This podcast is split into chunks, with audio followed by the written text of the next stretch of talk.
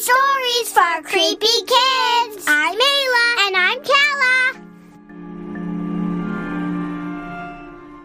We have super exciting news. We just published a book of our scary stories for fellow creepy kids who enjoy our mix of spooky and silly.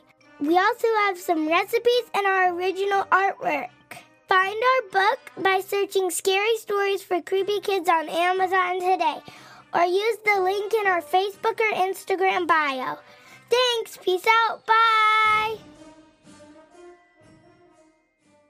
This story is called Interview with the Witch and Her Daughter. This is Allie, the owner of Blessed Bee Tea, our favorite witchy store located in Traverse City, Michigan. Let's get into the witchy stuff.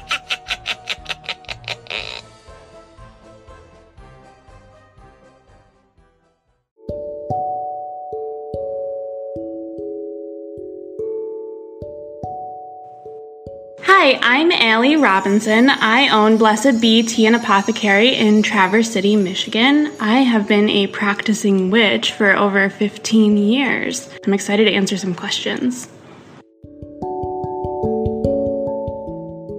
What do witches do for a living?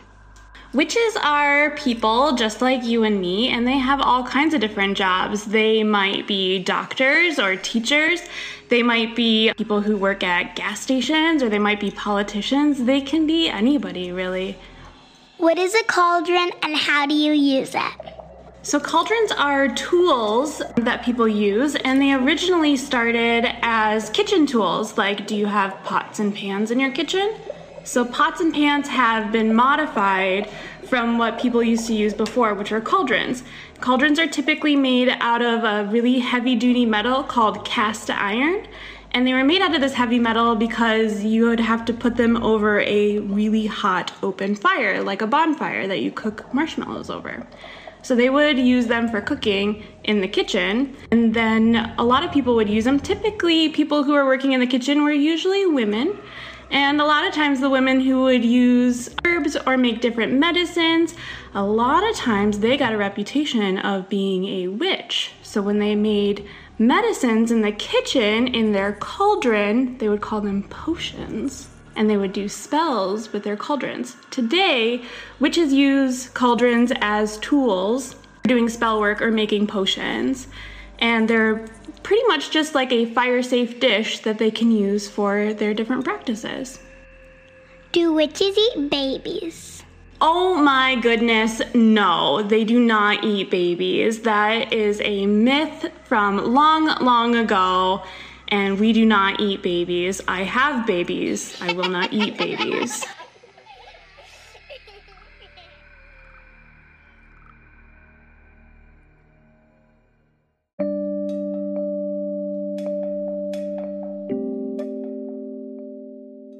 What are your top three favorite crystals?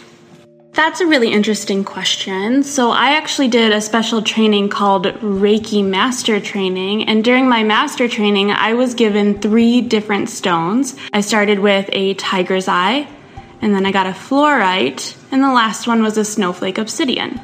So, I think those are my three favorite crystals.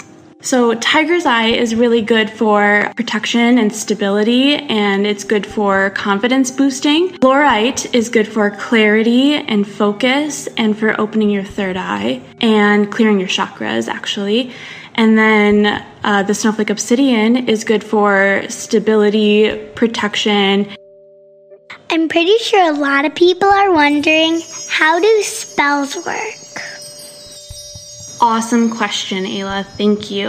Um, I love this question. So, spells work because I think people are magic, and I think everybody has magic within them. So, I always tell people that spells are all about intention.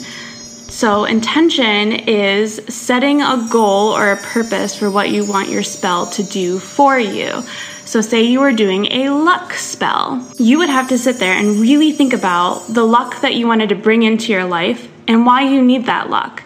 So, you have to really think about it. You have to think hard about it. And I use different ingredients for my spell work that are physical representations of the luck I'm trying to bring into my life, like a four leaf clover, or a rabbit's foot. There's different herbs that you can use too, and you can light different candles. Like a green candle is really good for bringing in luck. So I use those items as physical representations that remind me of how to bring that luck into my life, and then just sit with intention and try to manifest that into reality. Do all witches live in cottages in the forest? I think that all witches would like to live in a cottage in the forest, but unfortunately, life doesn't always allow that. I think that a lot of people who are practicing witches end up in the forest somewhere because a lot of times we pull our magic from nature. So we like to be in the woods. And actually, I am a practicing pagan, and pagan just means I follow the traditions of the old world. And literally translated, the word pagan means hill dweller. So if I had a cottage in the hills to dwell in, I would be very happy.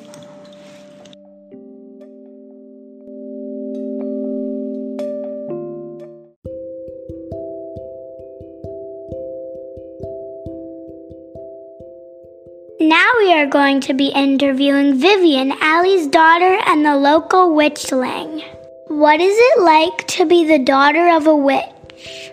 The same as regular kids, just we get more to celebrate more holidays and my mom dances under the moon. What do you love most about your mom's store? Blessed be tea. Working and organizing the shop and making charm bottles. They're bottles and you have to, and there, you put like herbs and special things in it. What are your top three favorite crystals? Selenite sticks, tiger's eye, and Petoskey stones. What's your favorite spell? Lucky spell. I'm very clumsy. What's it like to live with a witch? I only live with one witch, and I have a stepbrother and a stepdad. But it's mostly fun. Do you eat parents? No, I would not eat pe- parents.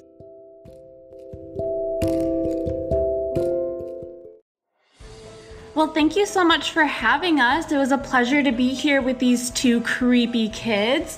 If anybody has any questions or would like to know more about witchcraft, you can definitely get in touch with me. I do have a shop downtown Traverse City. And I can also be found at Blessed BT on Facebook, Instagram, and TikTok. And I do have a website at www.blessedbt.com. I look forward to hearing from you guys. Thanks so much.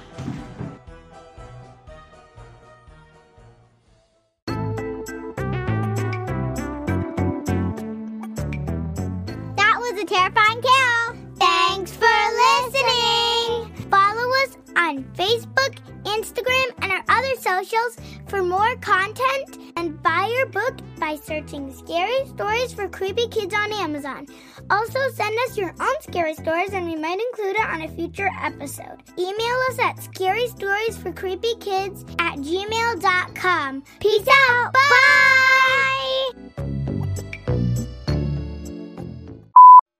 Mic test. Rio. Bruh. And Ayla, where were you between six and seven? Kindergarten. Would you rather be a dog or a cat? A cat. I want to be a cat because they're my favorite animal.